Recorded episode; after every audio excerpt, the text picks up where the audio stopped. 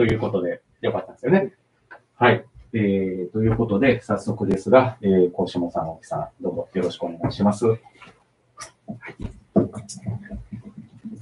あ、もういいですか？は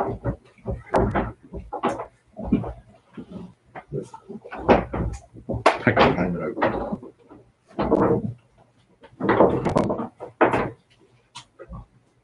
いいですかね。はい。えー、そしたら、ちょっとだけ、2分くらい早いですけど、始めさせていただこうかなと思います。えっ、ー、と、今日はあの、高島、高島さんの、えー、作るを開くっていう、まあ、三島さんから、あの、出てる本の観光記念ということに、えー、かこつけて、二人で話そうっていう はい、です。で、えっ、と、僕はあの、奈良県の東吉野村というところで、えっ、ー、と、人文系施設図書館ルチャリブロっていう自宅を開放して、その図書館、まあ、図書館だけじゃなくって、人文地の拠点っていうふうに大きく出ましたですね。えー、そういうまあ活動、図書館活動も含めて行っている青木といい、青木新平と言います。よろしくお願いします。あ、マスクですね。お願いします。はい。で、あ、じゃあ、お願いします。えっと、あ、こっちもか。このカメラ。えっと、今日はこういう状況の中で、えっと、お集まりいただき、えー、ネットでも見てもらっているようで、えー、ありがとうございます。えー、建築家の高島祐介です。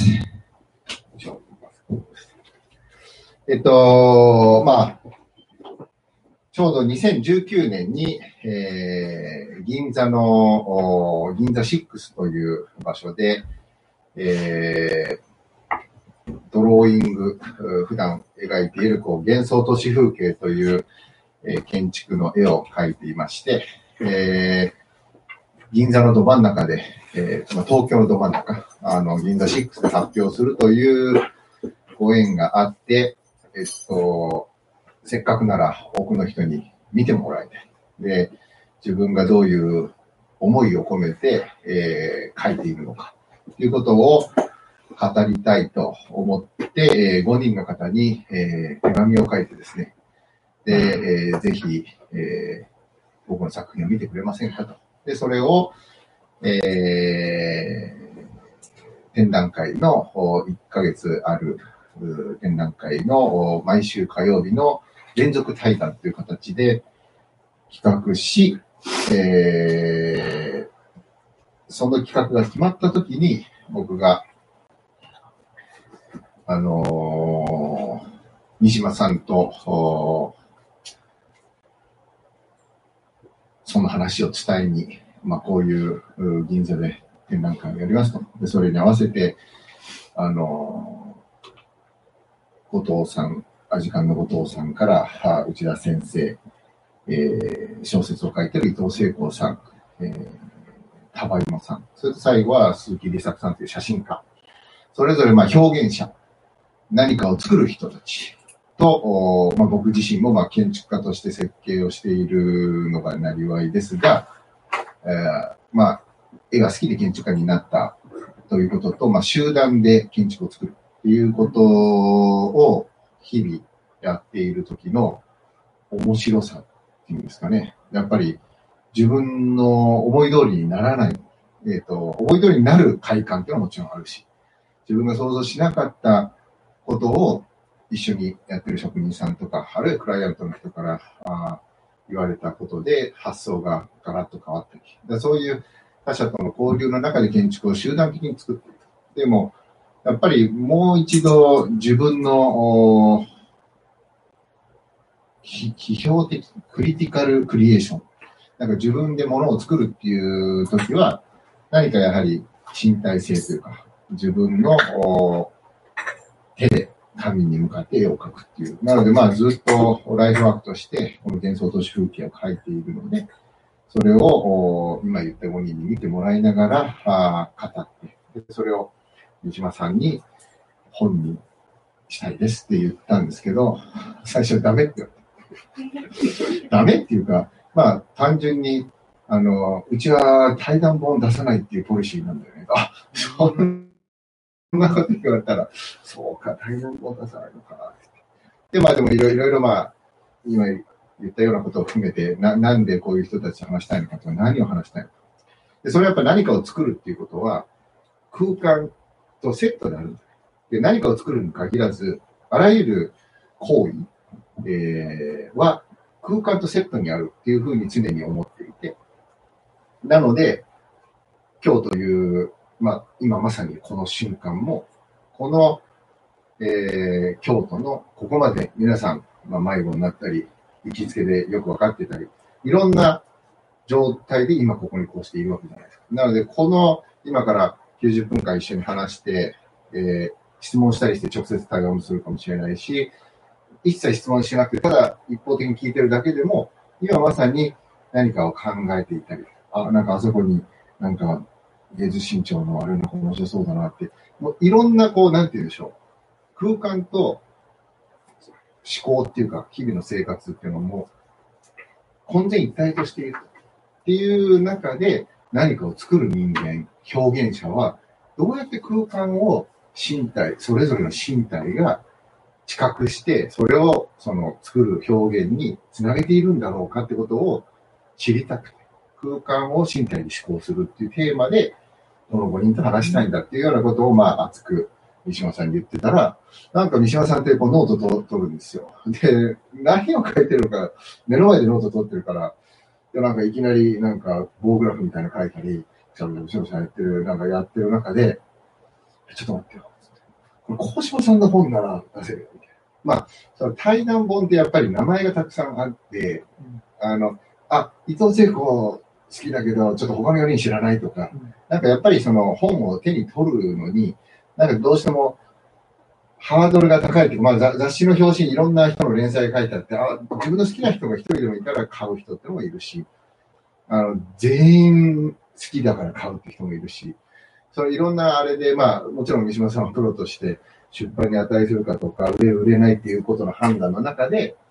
いや、これは、高島さんの今言ったようなことをちゃんとこう、串刺しする本であれば、いわゆる対談本をまとめましたっていうようなことではないっていうふうに言われて、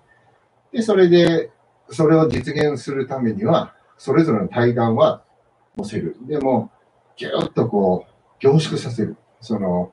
なんて言うんだろう、科学で、あの、火をつけて、なんて言うんだろう、あの、濃度を上げて、ぎゅっとその2時間の対談を、文字を起こしたものを半分とか3分の1まで抑えると。で、その前後に、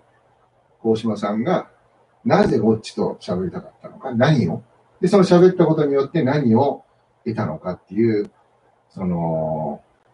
前夜と余韻で、すべての5本の対談をサンドイッチするような形で本にしませんかって対談前に言われたんですよ。それなら本に、まあ、大島さんの本になるって言われて、あなるほどねっていうふうに、じゃあ頑張りますぐらいの感じで言ってたら、コロナになって、で、ずっと家にいることになり、で、それで、その、もちろん、あの、5人の対談が文字起こしされて、それをこう、まず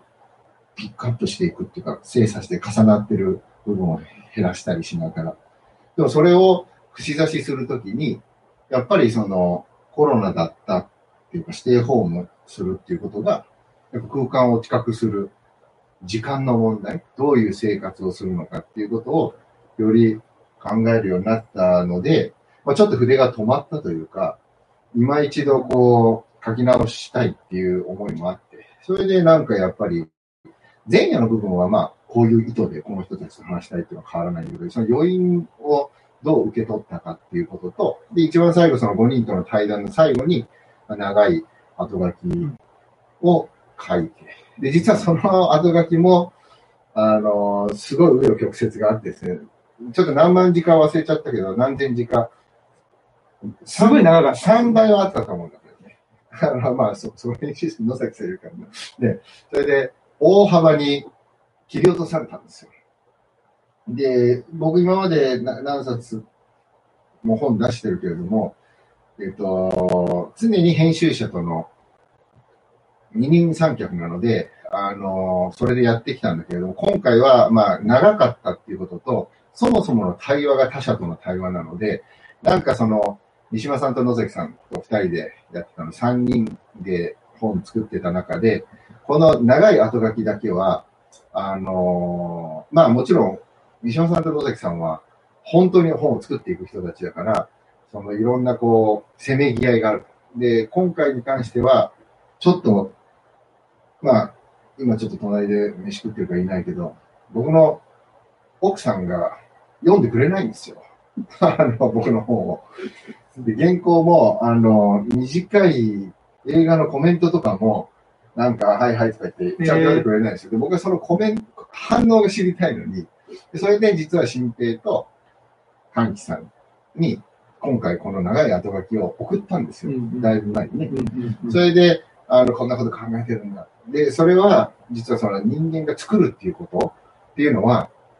やっぱり生きていく幸福、何かを作ることの喜びっていうところにつながってきて、働くっていうことにつながるって思ったので、僕はやっぱハンナ・アーレントの人間の条件を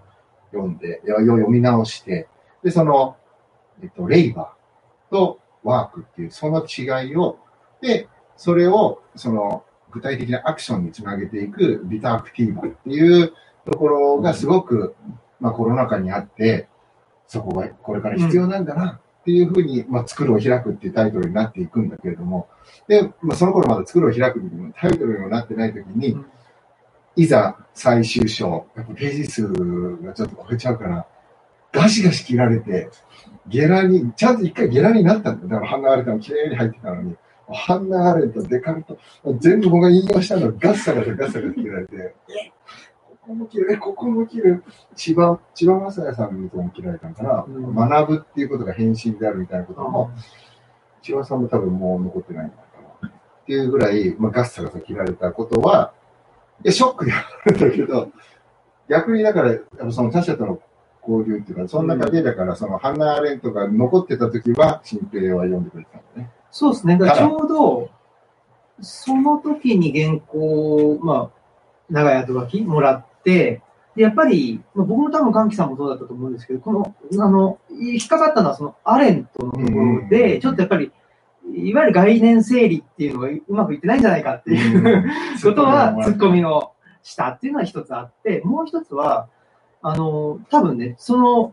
これ読んでって送ってきてくれた時に、僕もすぐに送り返したと思うんですよあ。そうそうそうそう。実は。っていう俺もこんなこと書いてるよ。そうそうそう。それが、えっ、と、去年の、いつだっけな、10月ぐらいかな、に出た、あの、内田達先生、まあ僕らの共通の師匠なんですけど、が、あの、編、編集、えー編著してる、あの、小文社からさんから出た、あの、ポストコロナ期を生きる君たちへっていう本があって、そこに僕、寄稿させてもらってるんですけど、それが、僕、えっ、とね、僕らのビタアクティバっていう、あの、文章だったんで、ビビタアクティバっていう、まあ、あの、ハンナ・アレントが言っている活動的性っていう、言うんですけど、その時に今僕は活動的性、なんか活動的じゃなかったら、あの、生きてちゃいけないのかなというふうに思って、そこにちょっと違和感を感じたところがあって、そのアクティブっていうことを、アクティバっていうのを活動的とは、あの、訳さずに、あの、楽しいっていうふうに訳して、で、楽しさって何なのかなっていうのをちょっと、あの、書いたっていう、あの、まあ、エッセイがちょうどだ僕も多分ゲラになってたので、ワードではなかったよね。くれたのはもう。PDF だったと思うんで、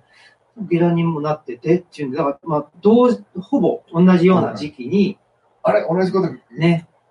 だったんですよ。そうそうそう、っていうのもあって、だから、早く出さなきゃ俺がパクったみたいと思われる。結果的に俺のビタクティブが削り取られてるから、パクったみたいにもなる。だから、だから、その時、だから僕、ちょうど、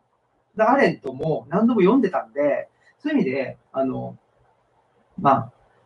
概念整理がはいどうなんていうのは、まあ、突っ込んだところだったので、はいまあ、そこでね、あの、バサバサと切られて、えーしまったということですね。で、まあ、そそれが、この本の、あの、長い後書きっていうところに入ってるんですけど、僕は、はいまあ、これ一応とあれですけど、切られて、その、僕がアレントのこと書いてたからっていうのは置いといても、まあ、切られてよかったんですよそうそうそう。だかすっき。りした？これなんでかっつう、切られてよかったで失礼かもしれいないけどあの、なんだろうな。やっぱりね、そのアレントをなんで持ってきたかっていうと、作るっていう部分なんですけど、だと思うんですよ。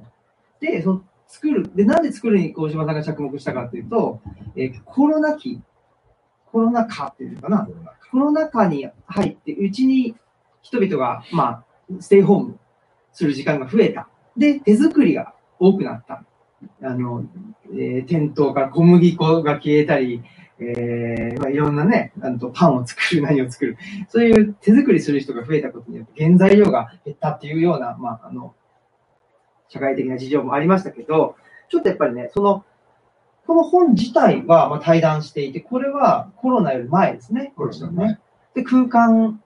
空間をを身体で思考する。身体で思考するっていう部分と、ちょっとコロナで、大島さんが感じたうん。ものっていうのが、ちょっとね、僕食い合わせが、ちょっと悪い、食い合わせ、なんかね、あんまり接続されてないような気がしてたので、それよりもやっぱりもともとその空間を身体で、あの、思考するっていうところ一本で行った方が。すっきりするし、あの、読んでて、すごく面白いなぁと思いましたというところが、まあ、あのなんですかね、作るを開くの、その長い後書きの、ね、元から知ってるものとして、はいはい。はい、思ったところです。で、あとはですね、えー対談、対談ってのは僕好きなんですよ。対談本も好きだし、対談するのも好きだし。なので、まあ、あそうです。僕らの、あの、最初の本の、彼岸の図書館っていう本は、えっ、と、あ、ありがとうございます。映ってるのかな？これ、時差があ、そうか。はい、すみません。で、彼岸の図書館っていう本は対談本と、まあ、あと僕のエッセイ、僕うち僕とうちの妻のエッセイなんで、あ、うちの妻はね、あの、僕の文章を読んでくれるんですよ。いいわ。羨ましいわ。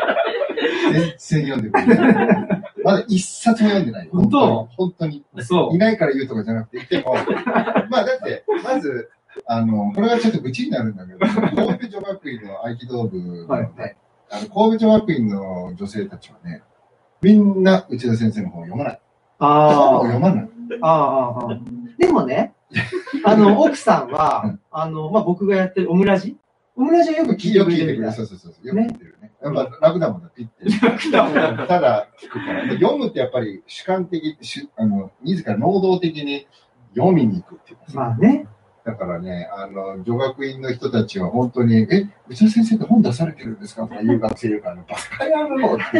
本から内田先生に出会ってるじゃん、男子は大体。まあね。確かにね。いや、だからまあ、頭でっかちだからね、男子はね。逆に頭でっかちになるそうそうそう。まあ、そんなんねで、何を言ってるんですか？何まあ、そうそう。で、まあ、うちの妻と、対談本が好きだって。あ、そうそう、対談本が好きで、んで、まあ、この本もいろんな人が出てくれてるんですね。まあ、内田先生も出てくれて、大島さんも出てくれてるし、まあ、さっきの歓喜さんも出てくれてるし、9人かな出てくれてるんですけど、この本が、まあ、何に貫貫かれてるかっていうと、僕らが、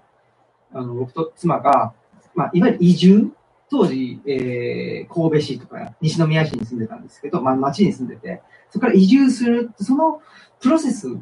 に貫かれているという。つまり時間がここに入ってるよっていうことなんですね。だから最初の方で僕が言ってる、こういう移住って、こんなんなのかな反応反 X なんじゃないか ?X 何にしようとか言って、そんな、まあ、あの、お気楽なことを言ってたんですけど、そういうのと、あと後輩になると、いや、これ、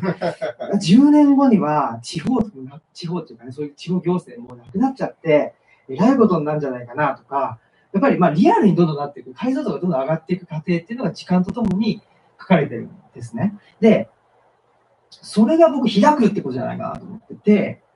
開く。なるほど。うんあの、一気に行きますけ一ど、気に、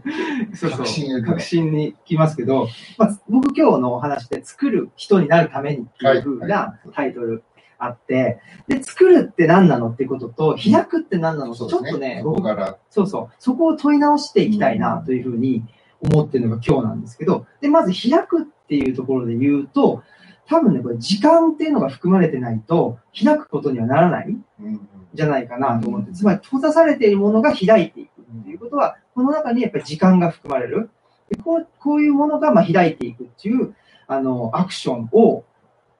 なんていうのかな、の中には含まれている時間っていうもの。でそういう意味では、さっき言った、あの、例えば内田先生、まあ、伊藤聖子さんとお話、なんでしたいのかっていうものと、その、する直前に、今日も作ってきてくれてるんですけど、こういう、あの、なんていうの対談メモ対談メモ？対談メモ。するかな？対談メモっていうのを、まあ、小島さん用意していもうて、こんな厚みになってますよね、もう。あのー一番最初は2000、10年かな、内田先生と初めてうん。パブリックな対談をさせてもらった時に、明日何喋ろうと思って書いた。のがきっかけで、で、まあ当然もう、あの、ライブなので、うんうん。あの、今日も多分、別にほとんど見ないっていうか、このあくまで気休めっていうか、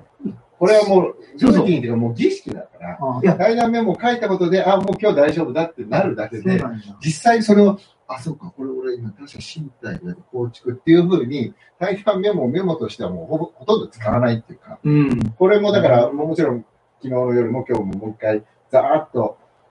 柔軟体操で、うんいざ試合に出たら、もうこれ、これもう見見てない、見てないっていうか、もう役割を終えているっていう。そうですよね。だからもうみんな今まで対談してきた人たちは、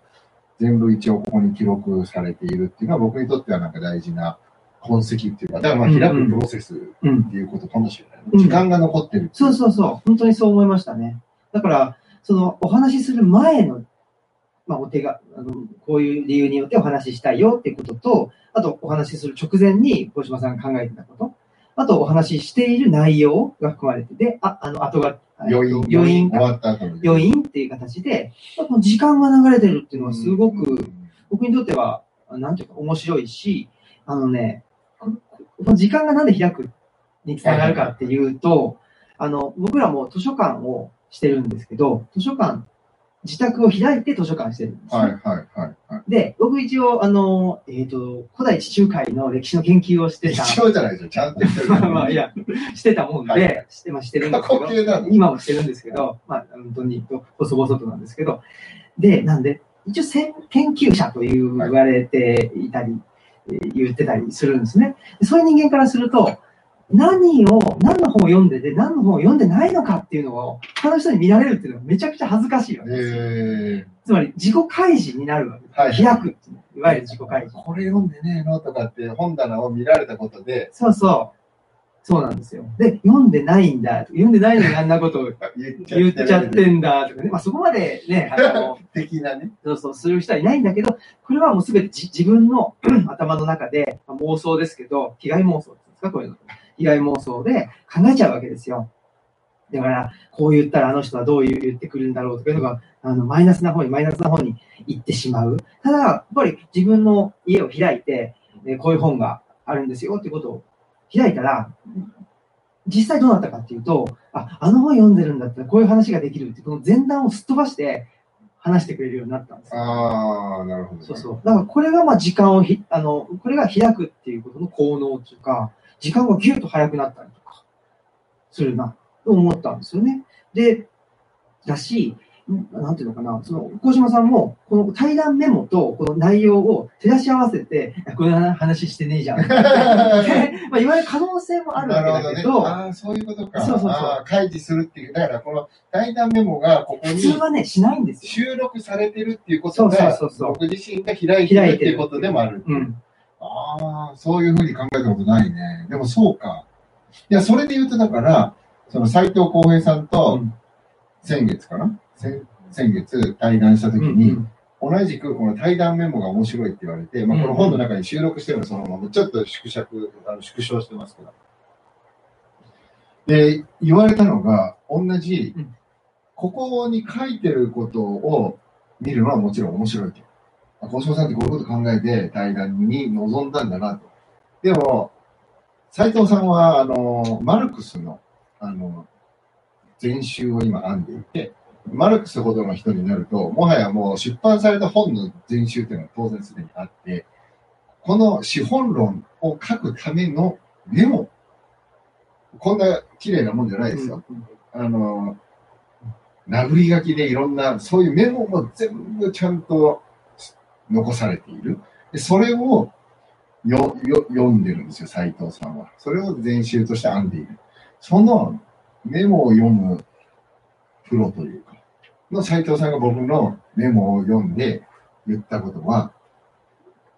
この面白さは、この、ここに書かれていないことにある。うんうんで、それって、でも、それが言えるってことは、つまり、まあ、斉藤さんは自分のメモに見た、僕が斎藤浩平との対談のために書いたメモに対して、斎藤浩平自身がそこに、あ、つまりは、鴻島さんって、俺のことこう思ってんだっていうふうにメモを見るわけですよね。そこに書いてないことを通して僕を見るってことは、俺の弱点っていうかさ、うん。俺が斎藤浩平の分かってないところを彼は見見えてないところ、書いてないことを通して見ようとしているっていう視点があ面白いな。で、それで例えば何ですかって言ったら、マルクス。確かにマルクスのことを書いてなかったですよ。俺、俺のことを書くのにマルクス書かないんだ。で、斎藤さんは思うっていう。うんうんうん。そういう視点って面白いじゃないですか。そうそうそのそれはある種、時間を収縮するっていうか、その感覚はあるのかもしれない。うん。あの、歴史学の手法ってそういう手法なんですよね。歴史の資料を、あの、読んで、で、まあ、その、それを事実として受け取るだけじゃなくって、なんでこの人はこれを書いたんだろあれが書かう。な書かなかったんだろう。が何そうそうそう何なん。だろうかそうです、そうです。それが、まあ、あの、歴史学の研究手法、まあ、資料批判ということであったりするんですよね。だから、なんていうのかな。そういうふうに考えたらすごく面白いし、あとはもう一個研究の手法が、まあ、この、今回のその、開くじゃなくて、作るっていうふうにつながるとすると、なんで人は作るのかな思ったんですね。で、作るっていうのはまずその一つ何か物体を作るっていうのもあるだろうし、言語を作るっていうのもそうだろうし、なんで作るのかなと思ったら、やっぱり世の中にないからじゃないかなって思ったんですね。世の中にあったらもうそれを借りてきて使っちゃえばいいわけなんで、なぜ使うにならず作るになるんだろうっていうのは思ったんですね。その時に一つはあの歴史学の方法としては、あの資料批判で、ここになんでこれが書いてあって、なんでこれが書いてないんだろう、このない不在を発見するっていうのは、あのまあ、歴史学だけじゃなくて研究の手法なんですよね。そのために、まあ、先行研究をすごいたくさん 見て、あの、自分が言いたいことが本当にないのかっていうのをいろいろと、あの、まあ、研究する、勉強するっていうのはもちろんそうなんですよ。だから多分、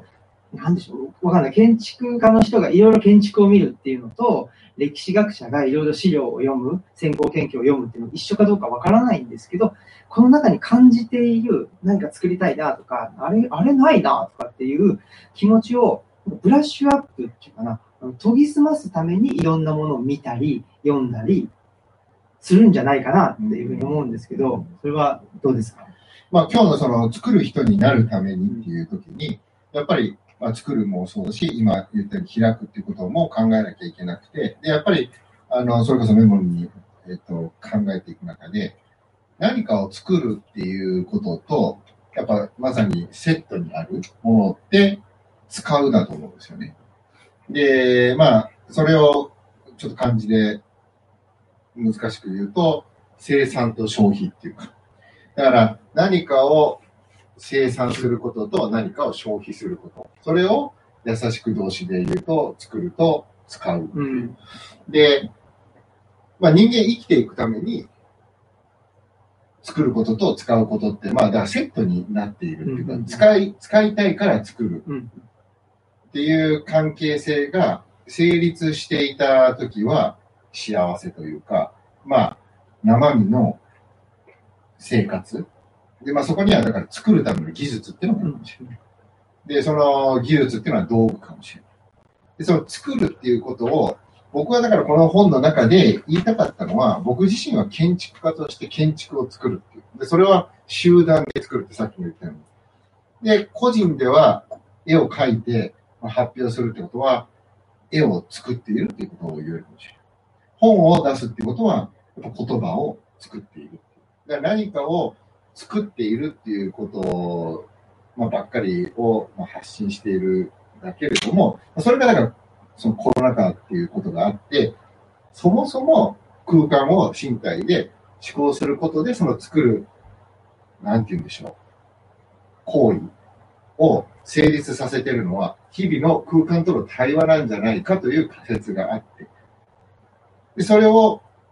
空間と我々がどう思考しながら何かを作り出してるんだろうかってことを考えていたんだけれども、コロナ禍になって移動がなくなり、時間をずっと家で過ごすようになったら、本当の意味での作るっていうのは、空間に手手入れする。掃除をする。あの、文章を一つ、絵を描くのも、やっぱり自分のアトリエっていうか、描く場所が整ってないと描けないんですよ。うん料理するのに汚い台所では料理できないんですよ。道場もちゃんと掃除して、きれいにお稽古を、きれいな場所でお稽古するっていう。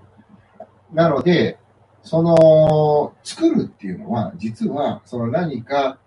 まあ、ここがだから、その、ハンナ・アーレントの、うん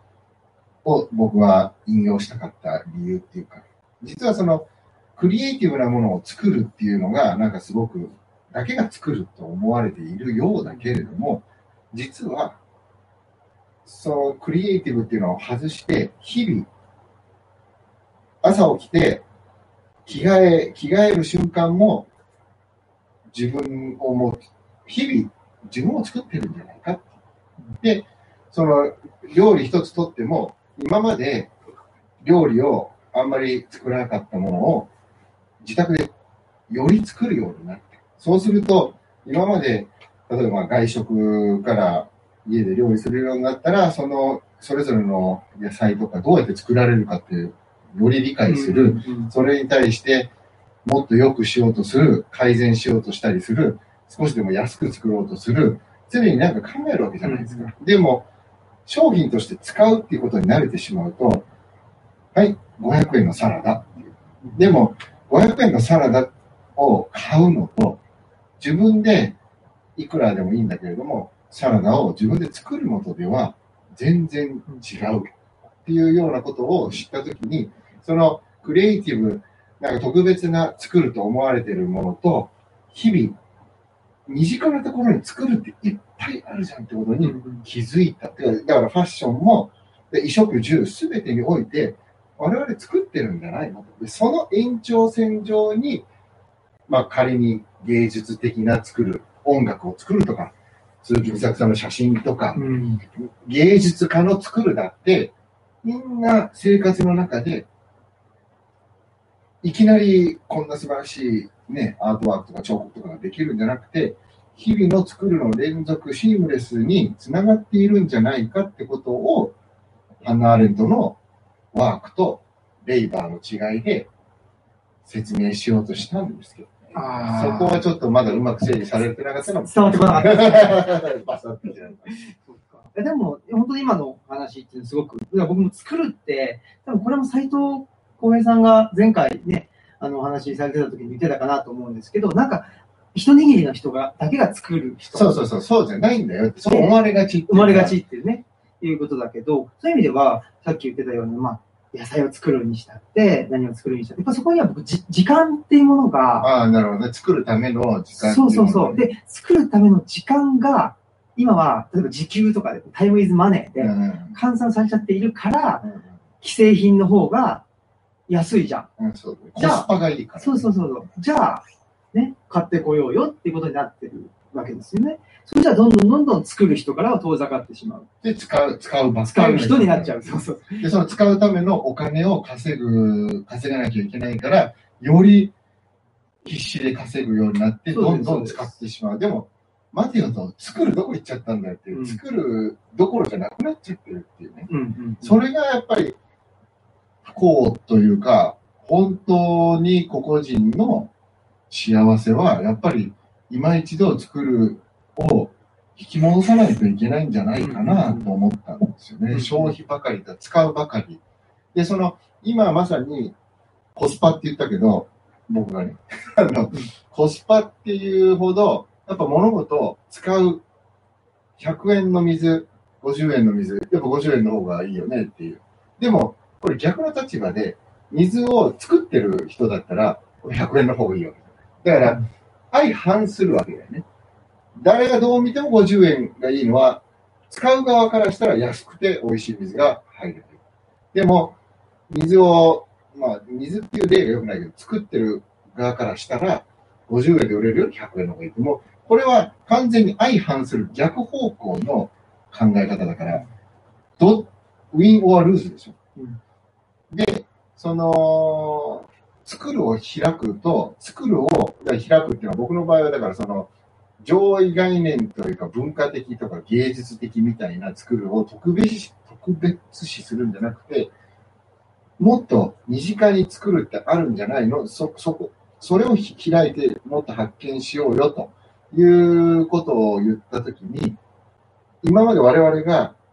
いろんな物事を交換原理で考えすぎて。なぜなら、交換原理は、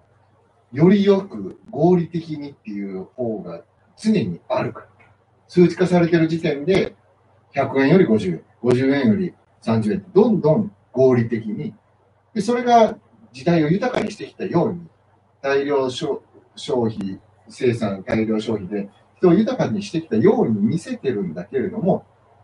作るを手放してしまったがゆえに、その、そこばっかりになってしまう。で、作るを開くことで、因果関係が高く売れる、安く買うっていう、そのことだけじゃなく、受け止められる。もっとその、関係性を柔軟に、1対1の因果関係だけじゃなく、あの、今はだから損してもいいやとか、その50円で買いたいけれども100円払ってでもいいやっていうような、なんかその、ゆとりじゃないのよ、余白というか、1対1の関係じゃない豊かさみたいなものを作るっていう複雑な行為ははらんでるんじゃない、うんうん。なぜなら、アートは、アートっていうか、この上の方にある、今上上下関係は説明するのに分かりやすいだけで、別にそうは思わないですけど、上にある芸術的な何かを作るって、より合理的に作ろうっていう発想にならないです。なれないですよ。ゴッチさんが音楽を作って知らないけれども、3ヶ月スタジオにこもって作った最高のアルバムですみたいなことを、5年かけて作ったアルバムですって、5年だろうが3年だろうが、かけた時間よりももうその音楽的芸術の、まあ、良さを伝えられるか伝えられないかでしょ。その時間をたくさんかけたからいいとか悪いっていうのは、でも、交換原理だと、え、5年もかけたんだったらきっといいだろうみたいに、バイアスがかかるっていうか、で作るを開くってもっとその多様に物事を捉えるっていう、コスパとか、い因果関係で物事を考えすぎないっていうことなんじゃないかな。うんうんでそれってそうすると偶然も、あ、この写真いいよね。いや、これ偶然この車通ってからこの写真が撮れたんだよ、みたいな。アートとかその文化的な作るっていうのは、やっぱりそういう余白とか偶然とかにセンサーを開いてるからこそ、でこれを合理的にもっとたくさん、もっと高く、もっと大きくっていう風に分かりやすい因果関係だけで機械のようによりよく、より強い、より軽い三脚を作ろうみたいに、どんどんどんどん因果関係だけで物事を効率化していこうとすると、それは疲弊するっていうか、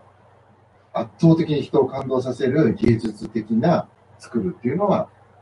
効率の延長線上にはないと。うんうんそれをものづくりの人間としては思うし、あの、だから僕はだから作るを開くって、だからこの作るっていう行為をもっとこう、長くの伸ば伸ばしたいというか。でそれはある種の因果関係って言ってるけれども、予測不能性を喜びたいと。まあ、うん僕自身が集団と設計、だから、三島さんと野崎さんに却下されるっていう。うんそれは、なんか根に持ってる。根に持ってますねいや、いや、これいつか書いてやるからなって。まあ、これがいい。いいあ、でもその方がいい。そういうことその方がいい。ですだからななんて言うんだろう。その予測不能なこと、これ自主自費出版だったらこうはならないわけですよ。だから、そのやっぱり他者性も大事だし、予測不能なこと、でそれは合理的にもっとすることができるかもしれない。そしたら、あの、三島社はもっとたくさん本が出せるかもしれない。でも、なんか合理的に合理的にってね、あのなんだっけ、カルス・ゴーンみたいなやり方も、もちろんいい面もあるけれども、その合理性とかまあ、その合理性とか、まあ、いわゆる生産性っていうもの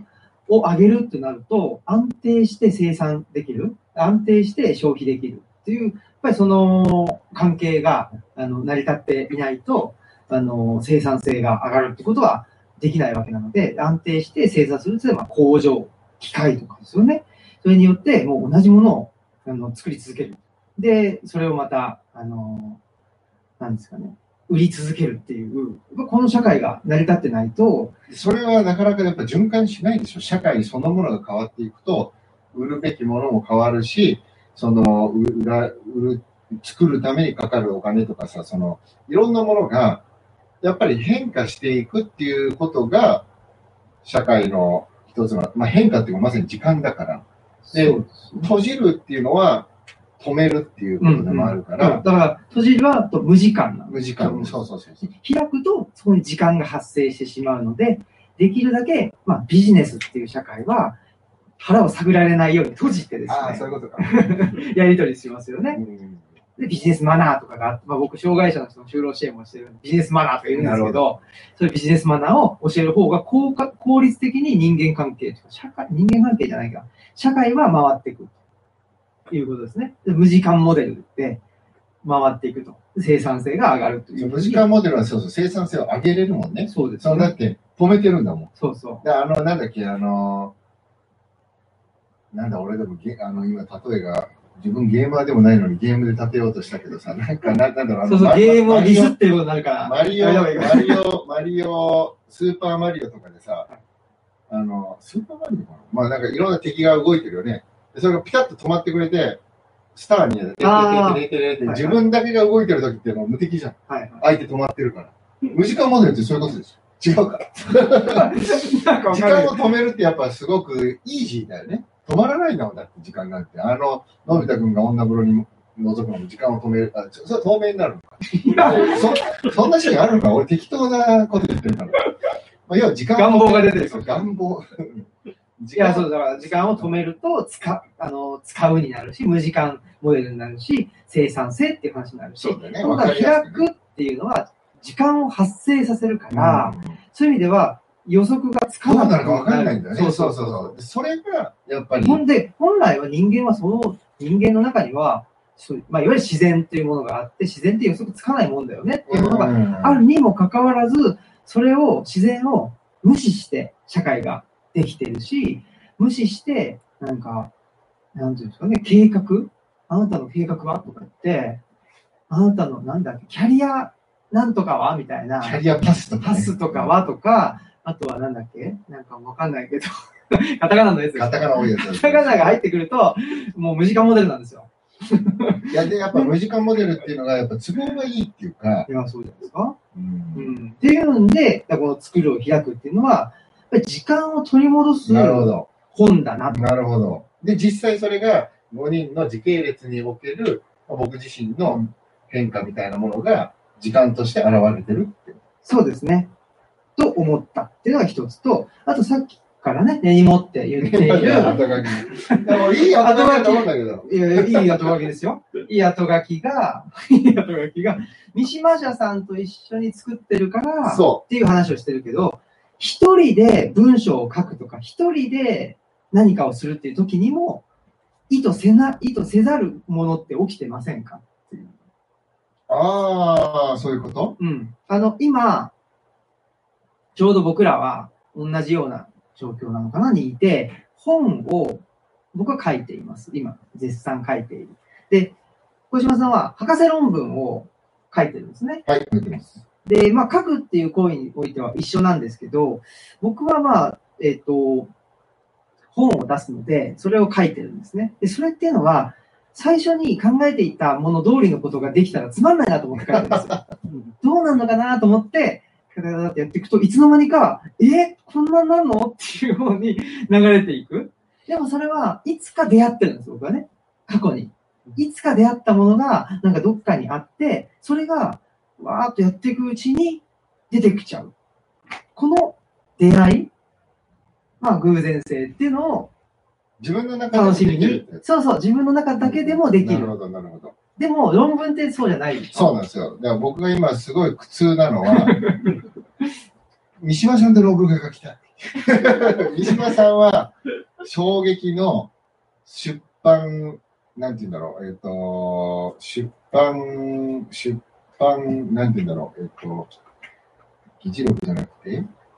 企画書、うんうん。出版企画書なるものを一切作らない人なんですよ。うーん。これ普通に考えたらありえないですよね。出版社として。この本を誰に向けて、どういうふうにして、で、まあ、仮の章とかを立てて、うん目次を、で、こういうふうにして、大島さんに書いてもらいます。これどうしましょう本にしましょうかみたいに、出版企画書っていうのは、大体どこの、ね、連載とかをうんお願いするとうん。きも、うんこういうふうにって。うん三島さん、本当にないんですよ。つまり今の、新平が言ったように、うんどうなるかわかんない本作りって。ね。だからそれが、それが楽しいっていうか、それが時間があるモデルだ、モデルっていうああ、か、なるほどね。有時間モデルっていうかね。うん無時間じゃなくて。無時間じゃない。で、無時間っていうのは、最初から本か書いた後が一緒同じ一緒だからそうそうそうそう。止めていうてあるから。のを、これをこういじってないっていう。そうそう。っていうのを、まあ、前提にしてるから計画が立てられるわけだけど、でよそれをより良くしようってこともできるよね。無時間だから。でそうそうも本当は時間で流れちゃ流れてるってるから、から、あれさっきこうだったのに、やっぱりこうだよねっていうことが、そう。で、何が人間にとって、はっきり言って、一番楽しいかって思うと、計画通りにことが運ぶことじゃなくって、思ってたのと全然違うところに行っちゃったっていう時が一番楽しくないそこ、そこが問題じゃない。俺もそうなんだけど、世の中、俺たちがやったんだから、例外なんじゃないかな。え？世の中は、思い通りに。急にはしごが外いやいれたけど。やいやいやいや、俺もそうなんだよ。全く俺もそうなんだけど、なんでこれがこれだけ理解されないのかっていうか、無時間モデルの方が気持ちいいと思う人も、やっぱりいるんじゃない？企画書を立てて、通りました、これらの本にしましょう。で、企画書通り半年後にできた本が、ほら、いいでしょ？はい、売れたほらって、そのやっぱ、あ予定通りになることを最大の気持ちよさとする人もいるんじゃない？そうか。そういうことか。うん。と思うんだよね。なんで俺はだって予想外のことが起きるからこそ人生面白いし、ね、うん。思い通りにななったらさ、何なんだろうね。ね。で、そうならない、その、いや、まあ、なってほしいんだけど、ある程度は。ある程度。でもやっぱりその、お、こう来たかとかっていう予想外の展開に対する柔軟性みたいなバッファーというか、ですね。いや、これ僕はなんでこういうことを言うかというと、なんか本を書ける特殊な能力があるからではなくて、僕病気したんですよね。2010岡本時代。そうそうそう、2010年かな。病気をして、で、まあ、入院したんです。僕甲状腺の病気だったんですけど。それで、なんで病気になったんですかね？お医者さんに言ったら、交通事故みたいなもんだね。うん。ものすごく偶然性なんですよね。あうん、で、まあ、だから、いいことばっかじゃないっていうね、ことですよね。偶然性って。あ、もちろんね。そうそう、もちろん、もちろん。そうそうそうそう。だから、なんていうのかな、我々が、まあ、ここれだけその偶然性の方があった方が楽しいんだって言ってるのは、別に偶然性の方が計画通りに行くよりもいいことがあるっていうわけではなくって、悪いこともあるかもしれない。そうだね。でも僕は、やっぱり悪いこともいいことも、いつ起こるか分かんないよねっていう状況にいた方が、人間として、生物として、まあ、ま安定しているあそうそうそう、不安定な方が安定してんじゃないっていうふうなことです。どう考えたって、これ地震がす今すぐに起こるかもしれないし、あわかんないですよね、日本なんで。まあ、地震大国だし、そうそうだしね。そう考えたら、なんか、地震の、地震なんて起こんないように、まあ起こっても人間が想定する範囲かのようにして都市っていうのを作られてるし、生活だって成り立たせられてるんだけど、これって、すごいフィクションじゃないっていうかね。もうちょっとリアルな方にも目を向けたときに考えたら、もうちょっと、なんか、あの、偶然性っていうものを社会の中にも入れた方がいいし、もうちょっと社会のこの、あの、偶然性がない無時間モデルだからこそ、こんなにスピーディーに動いてる社会のスピードを落とした方が絶対いいのに、なんで？って思ってる。で、なんかその無時間モデルと関係してくるのが、まあ、さっきその因果関係で物事を考えて分かりたいっていうのがあまりに強すぎる。因果関係は交換原理っていうふうにも言えるかもしれない。すべてを交換原理で考える。まあだから、本屋で万引きするのってさ、しちゃダメだけどさ、するのって、これをそのいくらか知らないけど、交換するためにはお金が必要で、これ一冊の本を買うのに、少しでも安くとか、ん取るっていうのは0円だからさ、うん。ダメなわけじゃない。だから、交換原理っていう物事を偶然性でどうやって生み出せるのかって、で計画したらそれはもはや偶然じゃないでしょ。うん。だから、合気道をやってる時も、心を透明にしたいって思うんですよね。90分間お稽古の、まあ、1時間でも90分でも。いかに心を透明にするかってことをお稽古しながら考えている時点ですでに心は透明ではないっていう。このうん心を透明にしなきゃとか思ってから心は透明じゃないんですよ。うん本当にパッと、パッとこう、やっぱり、どうやったら、だからその因果関何が言いたいかって、因果関係で物事を考えるっていうのを、なしにしたらもう何考えてるかわかんない人。でも、うんすべてを因果関係で捉えてしまうと、すべてをバツ丸、バツ丸っていう風になるじゃない。うんで、なんか、その、さっきの病気したのだって、もう交通事故みたいなものだっていうことは、ほとんどのことが、そういうふうに、ある意味では説明可能であれば、そもそも目的を持つっていうことそのものが危ういっていうかさ、うんうんだから、何のために生きてんの？みたいなことを言われたときに、うんうん俺は世界平和のためにみたいな、なんかその、目的に対して答えがあるかのようです。うんうんでも、すじゃあ逆にニヒルに、すべて無意味だ。何やったって意味がないんだって、無意味じゃない。そのなんか、意味と無意味、目的と無目的、意識と無意識の間ぐらいを、どうやって気持ちよく泳げるか。うんうんその時に、完全に目的性で動いてる人間にとっての偶然っていうのは、この目的に外れたものが来た時でしょ、うん無目的な人にとってはさ、偶然も言ったくれもないよね。だって、目的がない、うん無意味だと思っている。だから偶然にも気づかないって、日々。だから、うんうん俺たちが偶然を、まあ、いいものだと考えているってことは、逆に言ったら、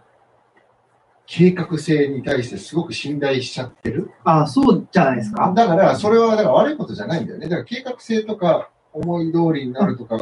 そのうん偶然じゃない、まあ必然は必然で素晴らしいって構築すればいいんだけど、うんそれを、それだけじゃないよっていう、このなんかこいや、でもそう思います。だからう、、そこだよね。うん僕は一人で文章を書いてるときはもう偶然性に身を委ねた方が楽しいと思ってるけど、例えばまあ、うーん、だから建築ってね、一人で作れないじゃないですか。うんだから人に伝えないと作れないそうわけですよ。そうそうそう。伝達しそうそう。で、人に伝えるためには、やっぱりある程度の見通しがないとい、や、かつ、正確に伝えなきゃ、ここれ2メーターいくのに、1そうそうそう80の材料持って届かねえって落ちちゃうんだよそうそう。だから正確に伝えなきゃいけないから、そうなんだよ。やっぱねだから計画性にすごくどっぷり使ってるがゆえに、やっぱり無計画なところに対する、あの、良さもあるよねっていうことが言えるんじゃないかな。うんうんだから、新平が一人で原稿を書きながら、その、ある種の、えっと、自分の中での予測不能性と対話できるっていうのは、やっぱり目的があるから。うんうんでもそうですね。無目的もいいよねそうそう。無意味、この本を書くってなんか、俺は歴史の一部になるとかさ、なんか小説家になるとか、うん。なんかすごい意味があるようで、どっかでは別に、あれね、本一冊出したからってとかじゃない、その、む無意味の、なんて言うんだろう、価値みたいなものも理解しているっていうことの、やっぱり余白っていうか、その、やっぱり、なんて言うんだろう。あでもそう思いますよ。だから、僕らのこの彼岸の図書館って、彼岸っていうのは志願じゃない。はいはいはいはい彼岸だよっていうことですね。ああっっちとこっちちと。志願と彼岸って言ってて、志願っていうのは今言った計画を立てるとか、数値化するとか、目標を立てるっていうのが、まあ志願だとすると、そうじゃない彼岸っていうのを、うんが一番いいよって話ではなくて、そうだねうんそれを設定することによって、志願にいたら、そういう計画立てないとか、偶然性の良さがわかるし、偶然性の良さの世界がきちっとあると、あ、計画立てないと人に伝わんないんだなとか、そうだね。そうだね あの、数値化しないと、ね、人によっての2メートルとかね、これはちょっと図家、家面で、図立たないね。すでに届いてなかったら、それは現場でも届かない。届かない。そうそう。とか、っていうのがわかるから、ね僕はだから、この志願と、まあ僕の言い方だと志願と悲願二つの原理をうん振り戻あーすっそうね。ていうのが、僕は、あの、スクールを開くっていうことと、すごくそうだね。似たことなんじゃないかな。だから今回このあのメモ書いてた時も、やっぱ作ると使うっていうセットっていうか、単独じゃないんだよね。うんうんで、その、作るってことは壊すっていう考え方もあるっていうか、うん壊さないと作れない。作るために壊されたものを再構成、再構築してるって。この一本の木が森の中で立ってた状態を壊してここに持ってきてるわけだから、これがまた将来、例えば建て替えとかの時に再利用されたり、ね、リノベーションされていくとまた新たな命が吹き込まれるっていう。だからやっぱり作るっていうのとか開くっていうのは常に使う、壊す、分解と構築、えー開く方は閉じる。だから完全にだだっ広げっていうのはやっぱり危なっかしいっていうか、うんうんやっぱりと閉じ、ね閉じつつ開く、開きつつ閉じる？で、うんそれは何に向けて、何に対して、だ時間もずっと走ってたら、ちょっとしんどいってやっぱりピタッと止まる無時間が、無時間はだから否定してるんじゃないし、無時間モデルはすごく考えやすいし大事。でも、オール無時間になっちゃってないか？あるいは、あのーなんて言うんだろう？Yes or No ってデジタルに物事を考えすぎてないかっていうところに、そうですね。やっぱりある気がするんだね、鍵は。ねまあ、世の中自体がちょっとデジタルに物事を考えすぎたし、っていうところがあるから、まあ、ね、あえて我々は作るとか、その偶然性っていう話を、まあ、声高に叫んでるわけですけど、世の中が偶然性ってもうね、なんかすごいカオスななっちゃったら、い やいや、そうそうそうもうちょっとちゃんとしようよって言いますよね、そうそう我々はね。秩序が必要なんじゃないかっていう。いうふうに言って。そういうもんなんだろう。だからそのセンサーをやっぱ自分たちが体で持っている。身体っていうものがそもそも自分で自分の体をまあこう使いこなしてるようだけれども、その病気したり、うん。日々自分のチューニングをしてるわけだよ。うん。うんで、そのチューニングはなんか一つにこう整えるというよりかは、それぞれのパーツの感覚をうん。なんか今背後にみたいな、そういうのを全部、なんとなく、今ここにいて、僕、あのーな何度か来てますけど、こう2階って、ど、ど、ご自宅ですね。ご自宅ですよそう。なんかすごく生活を感じるんですよ。でそう、それは、まあ、皆さんも感じる、もう音とか、もうこの先何かあるなっていう、そういう、でも来るなよっていう、この、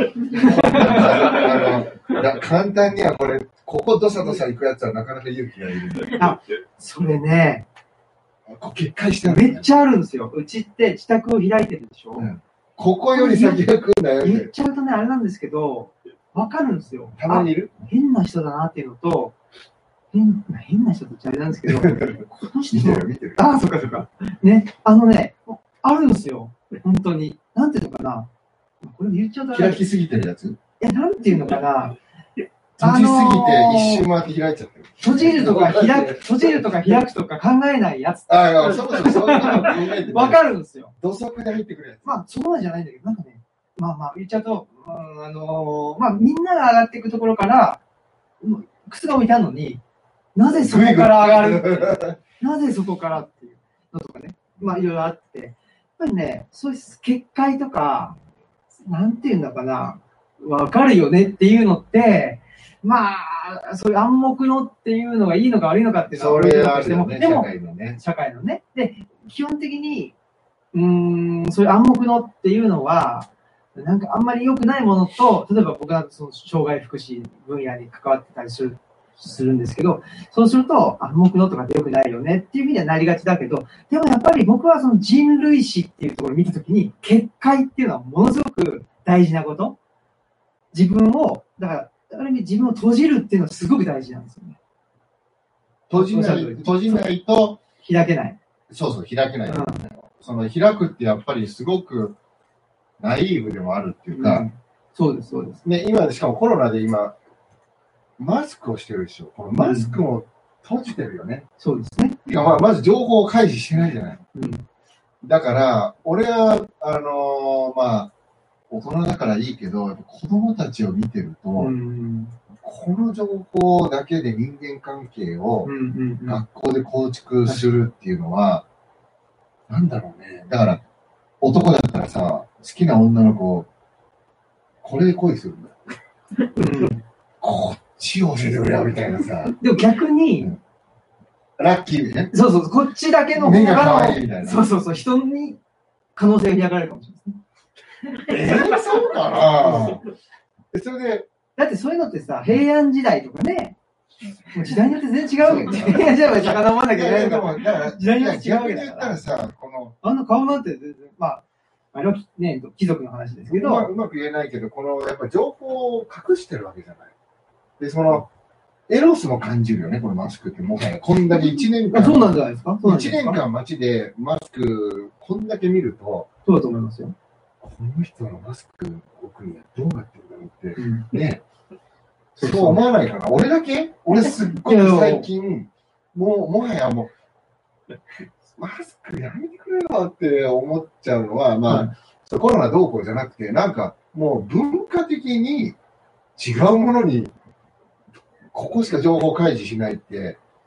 俺、小学校と中学校、でもそれは、てたら、俺ちょっと耐えられない自分のそれは一つは鴻島さんがオープンだからですよ。俺開いてるから。開いてるから、基本が。基本、で、基本、大多数の日本人っていうのは、基本的には閉じてるんですよ。そうなんだ。だから楽、楽なんです。ごい気持ち、気持ちいいかどうかあれだけど、楽っていう人多いと思うんですよ。なんか、マスクしてる俺から、、今は楽。毎日マスクしてるけど、もともと花粉症でも何でもないし、マスクなんか、あんま俺、風邪もひかないし、うんマスクなんていうのはなんか、隠れたい芸能人とかが、はいはい。サングラスとかマスクをかけてる。だから、だからちょっと後ろめたい。なんか、マスクかけてるってなんか、悪いことして見られちゃいけないことをしてる時にマスクをするって。それがもう完全に反転して、全員マスクじゃん。っはいはい。ていうことの、だから全員マスクだから、マスクしてても変じゃない？だから、でも情報が隠れちゃったじゃん。あいやらゆる情報が。うんだだから、それが、そこに何かこう、エロスを感じるぐらい、もう、変、変かな？何の話？でまあ、開くってことの一つの究極的な意味でも、開きたいんでしょ開き。島さんね、どっちかというと。僕らは、なんで、まあ、そう、僕らがなんで開けたかっていうことですね。自宅を開いてできたかっていうと、東吉野村っていう、最寄り駅なしっていうところまで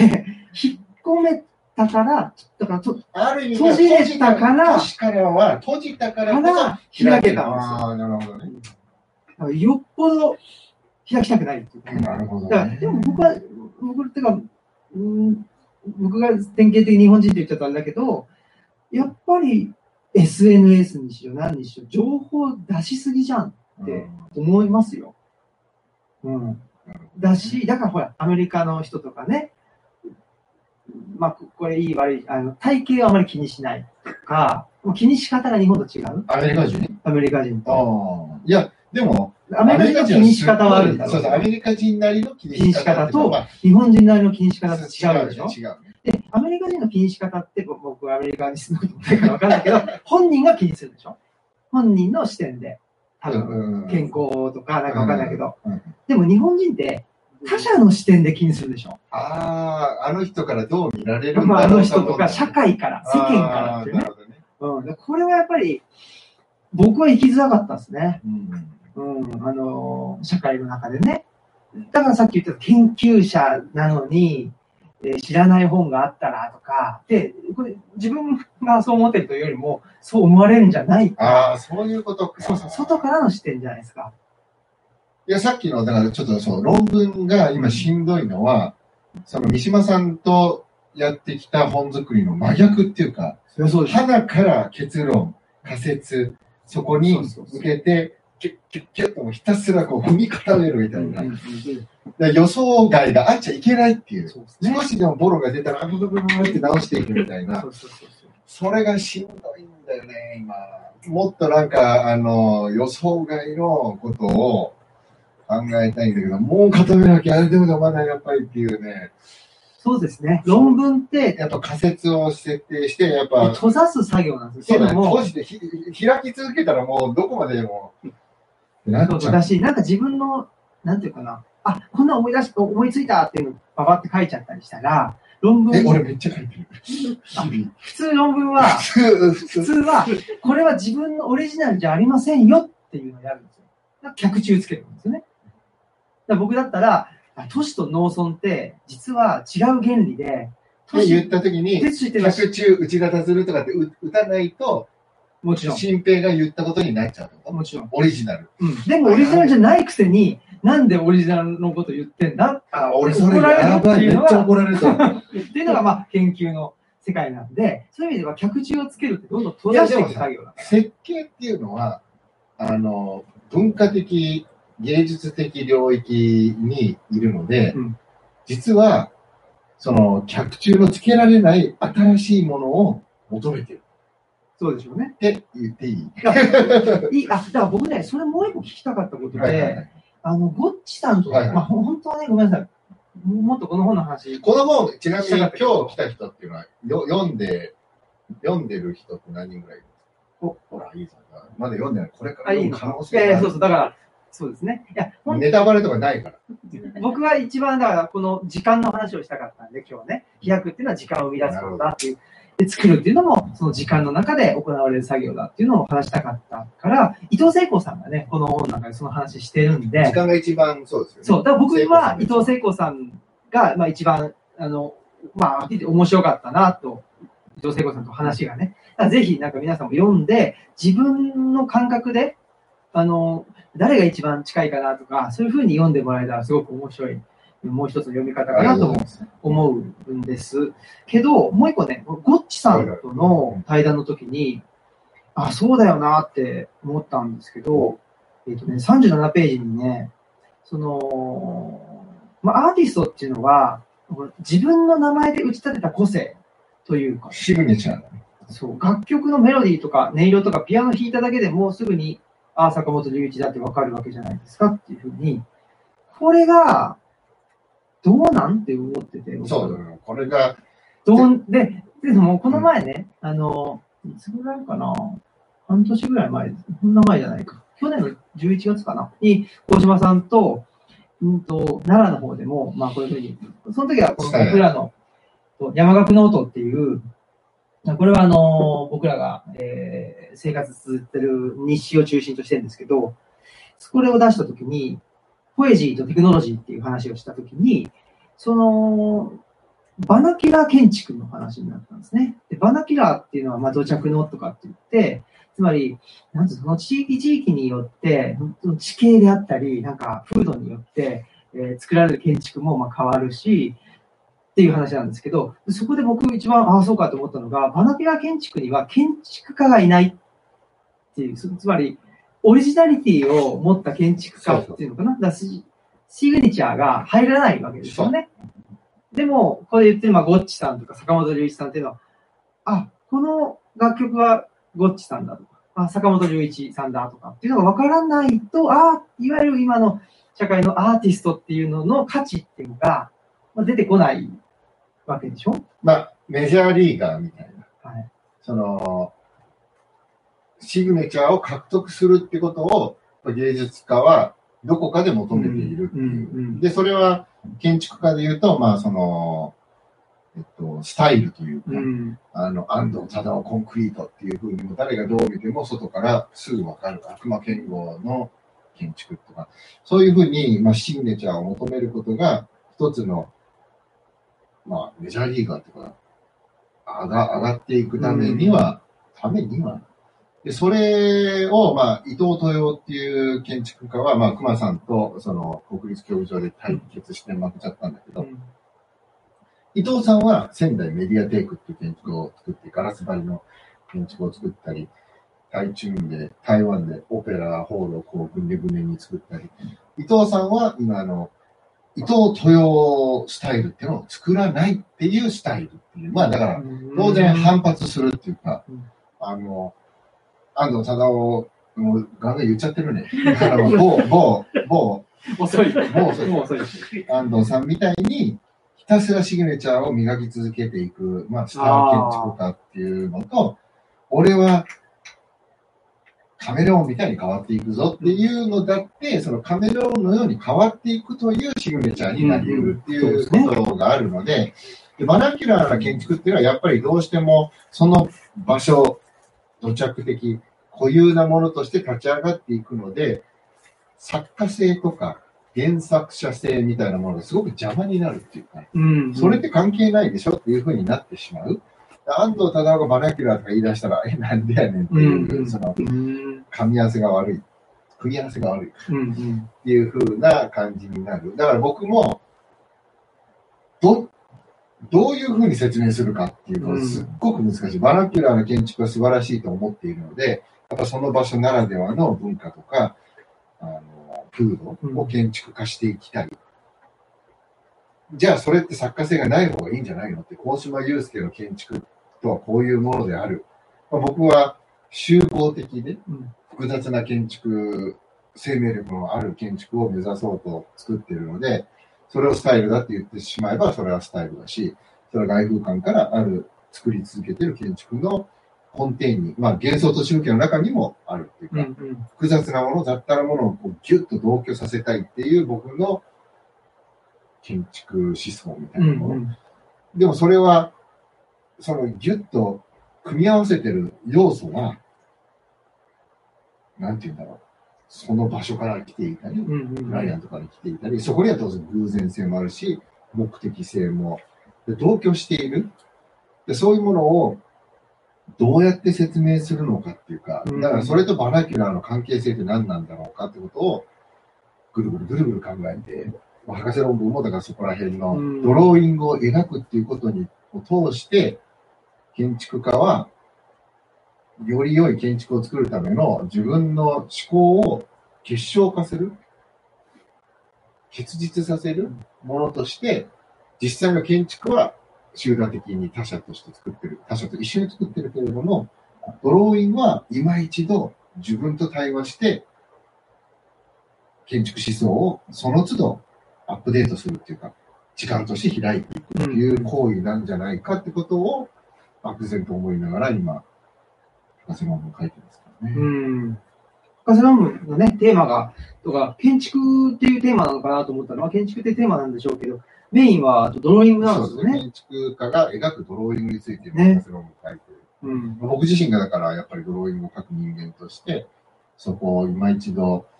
客観的に研究としてうん。みんなに、すごい、すごいですよね。だって、だから、建築にしろ、本にしろ、やっぱり、あの、一人で、えー作れないから、そうですよねやっぱりいろんなあの制限がある、窮屈なあの思いっていうのもするじゃないですか。する反面今日散々言ってるように、他者とやるからこそいいあっていうこともいっぱいある。だからその、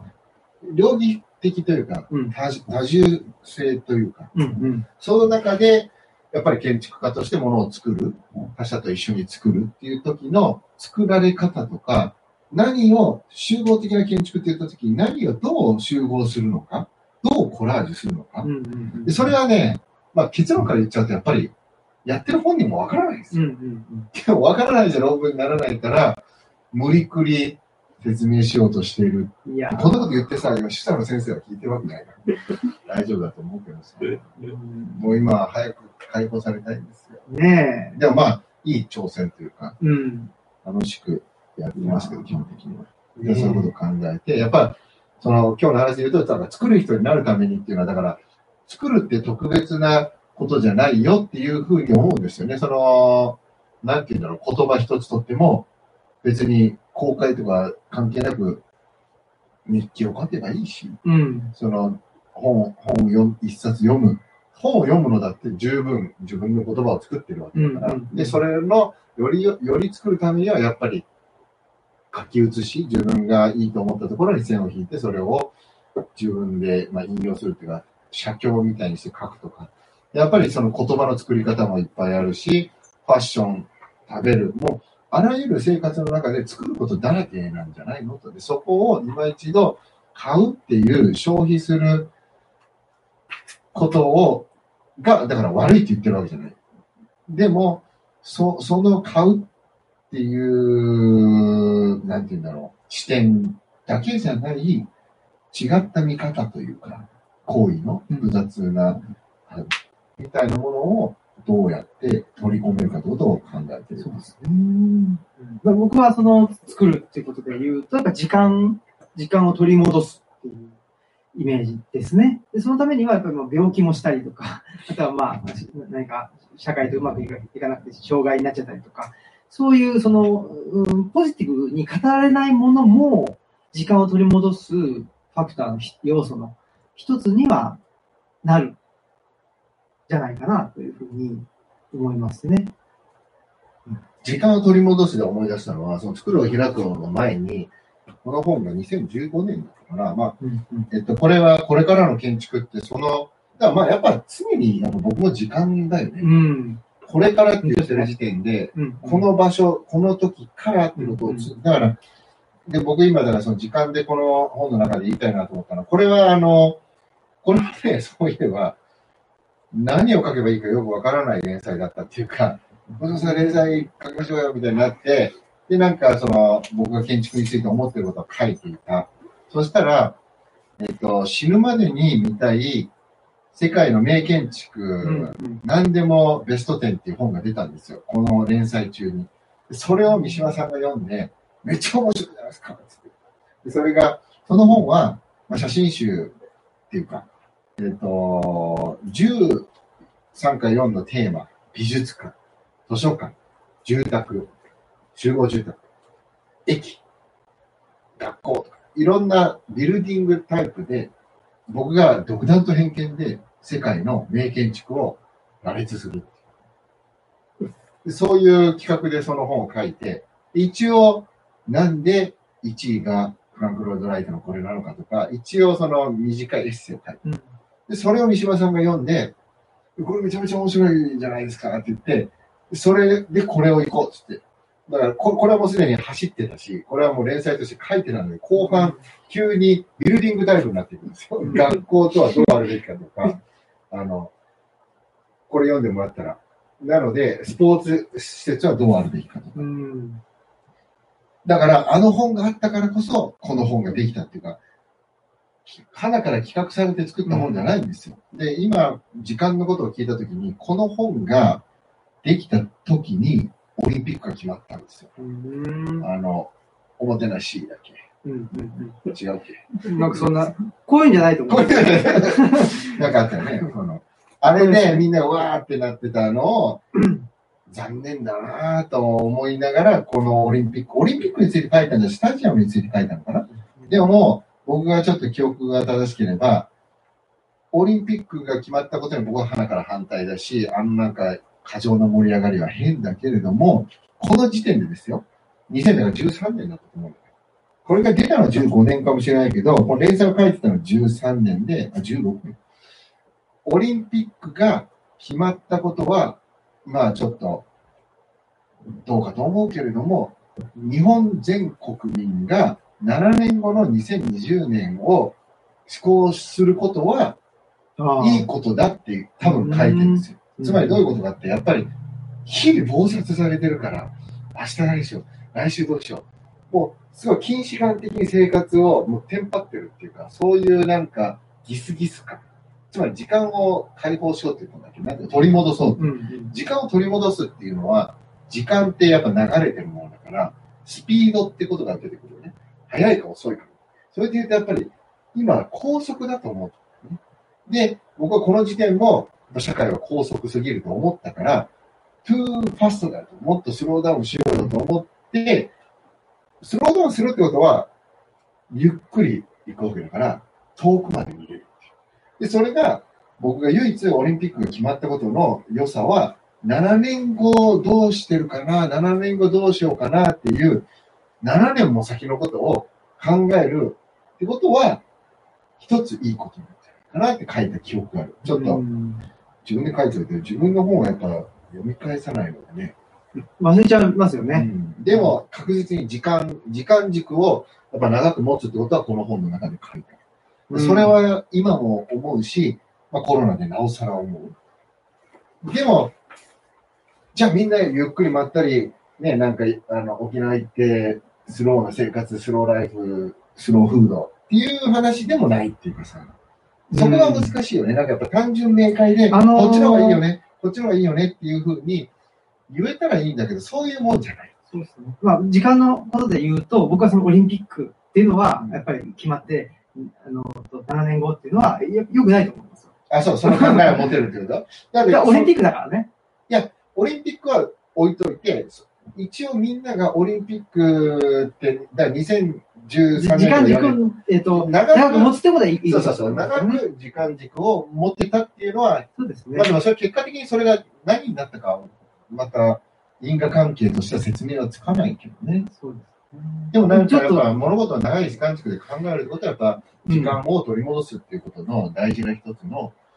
視点かな、うんうんスピード感。やっぱりちょっと早すぎるよねそれはそう思いますね。それはやっぱり物事を見る視野もどうしたって狭くなるって、だって早いんだもん、うん高速で。それはより早くしようとしてるでしょ。うんうん。リニアいらないと思リうんだよニアとか。ね。あれはおかしいですよ。あのーまあ、そんなことで、ちょっとじゃあ、はい、あのー気づけば75、80そうなんです。で、半ぐらいにもうはい終わりでって言ってるんで、あと10分ぐらいで、ちょっと質疑応答みたいな感じで、もしあればということで、どこかでやりましょう。あこのままで。いや、まあ終わりがないし、まあそもそもだから無計画なので、うんあのでもメモを作ってたおかげで、ちゃんと押さえるとこでも。確かに、そうですね。私、無計画だけど、僕もまあ次の本がね、と手作りのアジールっていう、一応、そう、過去仮ですけど、本なんですけど、やっぱりその小、であと、小文社さんから出るんですけど、小文社さんにこういうの本どうすかねって企画書書いてますからね。僕がね。で、かそうそう、そうそう、だから、企画書かない三島さんを来賛してるけれども、みんなが三島さんだったら、みんなに企画書書こうぜって言い出すか言いますよね。ら。だから、やっぱだかり、らまあ、企画書とか計画に縛られちゃいかんよって。そうそうそうそう、それを絶対視して、そうそう。それから外れるものは持ち子責任みたいな、なんかガンみたいなのが、思っちゃいますからね、どうしてもね。。うん。ということで、はい。あと10分ぐらいあるんですけど、あの、どなたか、もしよろしければ。突然の振りだね。すいません。最初に言ってけばよかったな。すいません。会場、あの、オンライン。オンラインの方とか。まあ、もしなければもうこのまま喋り続けるわけですけどね。僕らはね。どうなんでしょう。特にないですか？なかったら喋りましょうか。はい。何について喋ろうかな。えっ、と、まあ、白論の話もしたし、まあ、今僕書いてる本の話は、まあ、あれですけど、まあ、この、じゃあ、そしたら、もうちょっとこの本、作るを開くの話しようかな。その、伊藤聖子さんのとはい。ころの話をしたいなと思ってるんですけど、このね、伊藤さん、やばいでしょ。いや、めちゃくちゃ面白いんです一よ。番文字数が多かったんじゃないかな、伊藤さんは。そうですか。だけどまあ、同じ2時間対談5人とやってても、うん伊藤さん早口だし、あ、早口なポンポ。ンポンポン来たから、あー伊藤さんはスリリングだったね。で、あの、そう伊藤聖子さんとの話はいはが、千本ノックのようだったっていうふうに言ってるんですけど、あんまりね、その千本ノック感っていうのが、あの、あ、なんでかなって思ってたんですけど、スピードってことですかね。そうそうそうそう。会話のスピードそうがなんだ。次から次へと、ああの無時間であるとか、その場で考えてる。だからまあ、伊藤聖子さんとか、まあ、内田先生以外はほぼ全部初対面、初対初対面っていうか、初対談だったんだうんうん。でだから逆に言ったら内田先生とは何度か会談させてもらっていたがゆえに、すごく緊張したんですよね、逆に。うんうん内田先生のことを知りすぎてるから、僕が。あのーいつものネタが出てこないように、うん。うん。あのー楽だからさ、先生はさ、もう百戦錬磨でいろんな球を持ってるので、僕も知らないようなネタを、だからお客さんも、もう超内田達郎ファンばっかりだと想定して、対談に挑む方が僕としては、で、あの、ここにも書いてあるけど、内田先生ってよくここを触るんですよね。で、よく触ってたので、あ、考えてるな。てか、ああの、新ネタがいっぱいあったっていう。で、聖子さんはそもそもだから何度も対談とかしたことがないから、うん。次から次へと、こう、いろんな多項性とか言葉が出てきて、反幻想とか、え、ちょっと待って、それってさ、時間が逆転してるんじゃないかみたいな、どんどん止まってるんだよ、みたいな、すっごい聖子さんが持ってきたのが嬉しかったけど、終わってから、すごい疲れた。疲れたな、だって、うん聖子さんすげえな、っていうのが千本ノックのあの、多項性っていうのね、穴がいっぱいある。穴がいっぱいある。いや、それもやっぱ開くってことだよね、だから。そう思いますね。うん。だから多項性っていう言葉がすごく僕もいい言葉だなっていうか、なんか、多くの穴があるっていう。そうそうそう。まあ、計画通りにっていうのはギッチギチ？そうそう。穴穴があっちゃ漏れちゃうから、漏れないようにするっていうのが多項性の逆だよね。そうですね。多項性ってのはある意味ダダ漏れ。そうそうそうそう。ダダ漏れ。ダダ漏れでも大丈夫っていうそうだふうに、やっぱり思える、まあ空間とか、思える場所っていうのは、それはね、でもさっきの地方に行ったから開けたっていうのとなんか一緒で、あダダ漏れてる時に、なんか漏れてっちゃ嫌なのは、異物っていうかさ、その空間と同化してたら、つまり自分の居心地のいい空間であれば、自分の方から空間に対していろんなものを吸収したいし、うん。空気を肺に入れたいし、自分の方から漏れていくものも、自分と一体化していれば気にならない。うんうん。でも居心地が悪い、なんか、もう早く帰りたいなっていう時は、少しでもその穴を閉じる。うんうんわかる。だから多項性にいられるってことは、今空間と同化、ある程度同化してるっていう気持ちよくいる状態だと思うんね。だから、それはなかなかイージーじゃないし、それをするためには、やっぱ空間に手を入れていく必要があるっていうか、だからやっぱり、あの、すごく気持ちがこもってるじゃないこうん。の、やっぱり一個一個に愛情があるっていうかさ、この本を本当にうん誰かに届けたいんだなっていうメッセージを、その飾ってるものからも感じるし、そういうなんか、でもそれをじゃあ説明しろっていうのが論文だよね。これは90センチ間隔で置くとより売れるとか、そうやって因果関係を説明したがるんだ。4列ぐらいがちょうどいいとか、よくわかんない。ポップは小さめにとかさ。多分何かしら法則はあるんだよ。その法則を、なんか、7つのルールみたいなので、はいはい。そういう番組があったのよ。あの、説明しちゃうとなんか違うんだよなと思う。まあ、天の着なのかな。いや、でもそうだと思いますそうよ。だからいうことだよね。だからそのセブンルール、セブン言っちゃっルールじゃないた7つのルールを、で番組を見てうん、7つ、あ、や、これやったら、あの人になれるんだって思っちじゃうっていうのは違うよそうそうそうそうそうそう。ことで、で僕ね、あの、内田先生はい。の言葉ではい、一番好きな言葉があって、おまあ、内田先生オリジナルの言葉じゃないんですけはいど、話半分っていうのがあああれがすごく本質をついてるなって思ってて、だから、まあ、あれだけ内田先生も本書いてるし、まあ、小島さんも本書いてるし、僕らもね、本これからもどんどん書いていきたいと思うんだけども、やっぱり話半分なんですよね。えあの、文字で表せる、数値で表せるとか、えっていうものっていうのは実態と、やっぱりどうしてもずれている。あ。ああ、なるほどね。うんはいはいはい。だから話半分で受け取らないと、本本質は受け取れないそ。ういうことか。違うかな？いやいや、なるほどね、と思って。いや、今だから、また論文のことばっかり言うけど、ドローイングをテーマに書いてるっていうのは、建築空間っていうのは、建築物質として、言語なんですよ、これも。うんうんうん。言語、ランゲージ、メディア。言葉は当然言語。それを翻訳してるんですよ。僕たちは。言葉にするっていうことは翻訳、訳してる。でも、建築という言語は、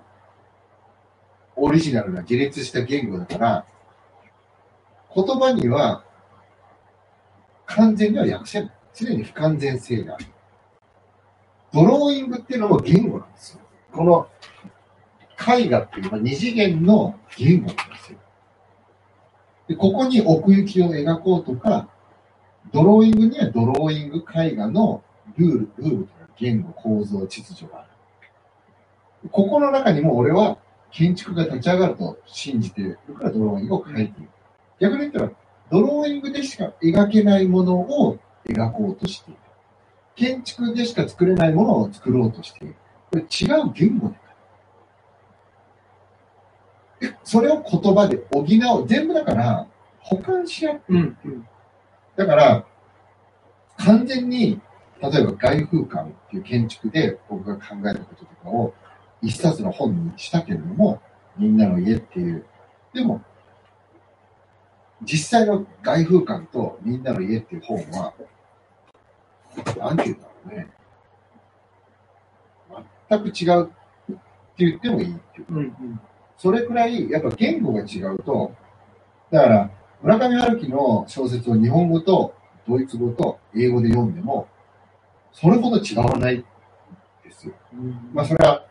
言葉の言語の中での翻訳作業だから、もちろん違うんだけれども、かなり精度が高い。うん。建築という3次元の言語と、ドローイングという2次元の言語と言葉って、この3つの言語の翻訳の不完全性はかなり断絶だ。それを今、博士論文で少しでもつなげていこうとしている。うん。だからレンガを積むようにすっごく大変な作業で、これってこれだよね。これってこれだよねって言葉とドローイングと建築を行き来してるので、うん。多項性だったらダダ漏れになっちゃう。うんだから多項性でダメっていうかさ、それが辛いけど、それはそれで、だから多項性の魅力を信じるためには、それもそれが大事。うん。今日から言ってることっていうから、両義的であるっていうか、重層、レイヤーが違えば、価値観は反転する。その時に目的性とか、意味、意味性みたいなものを、反転させるバッファー、余白を持っとく必要ってあるよねっていうことを、なんかずっと。で、それはやっぱ作るっていう行為、使うっていう行為、まあ、開くっていう行為。それは常に身体を通して、あるいは外部という自分の圧倒的にコントロールできない、うん何があるかわからない予測不能な外部と接することでしか物って作れないでしょっていうふうに思う。で、それを閉じている。じゃあ、で今閉じてるように感じちゃう？自分の近くにある作るっていう行為を、に向き合う時間さえない。うん。うん。そこの窮屈さを少しでも作るを開くを通して、でそれが結果的に、僕なんか40にして、ちょっと油絵始めてみましたとか、うん。そういうふうに、別に、だから、なんか、土を触るとか、うん何何でもいいんだけど、料理作るようになりました、パスタ作るようになりました、何だっていいんだけど、そういうことってもっと身近にいっぱいあるんじゃないかなっていうふうに思う。それを、だから作る人になるためにっていうのは、で、それは僕自身がそうだし、それをなんか考え続けたい。こうしたらなれるっていうのがあったら、それにたどり着いて終わっちゃうんだけど、それは常にだから変わるものであるっていう。で、あと、その開くっていう時も、どこに対して、どっちの方向に、どれくらいの時間開くのかっていうのが大事っていうか、お店が開いてる状態と閉じてる状態、店を閉まうことができるから店を開くことができるわけずっと開いてたら、それは2階で住めないよね。だからやっぱり生活の中でその循環していくっていうか、開くことと閉じることっていうそのバランスっていうのがなんかそれぞれに見つける。で、そのためには自分の身体というそもそもわからない対象があるわけだから、で、それを多分我々は合気道っていうことを通して自分の身体と向き合ってるっていう共通点が思考とかこういうふうなことを、対話を重ねられる、デフォルトとして共有してるからこそ、気持ちよく書かれるんじゃないかなっていうふうに思う。ありがとうございます。いかがでしょうか、今の締めは。いや、バッチリでございます。ありがとうございました。じゃあ、ははいい、時間になりましたので、はい。えー今日の、あの、小島さんの作るを開く、えー観光記念と、はい。ということで、えー以上にしたいと思います。あありがとうございました。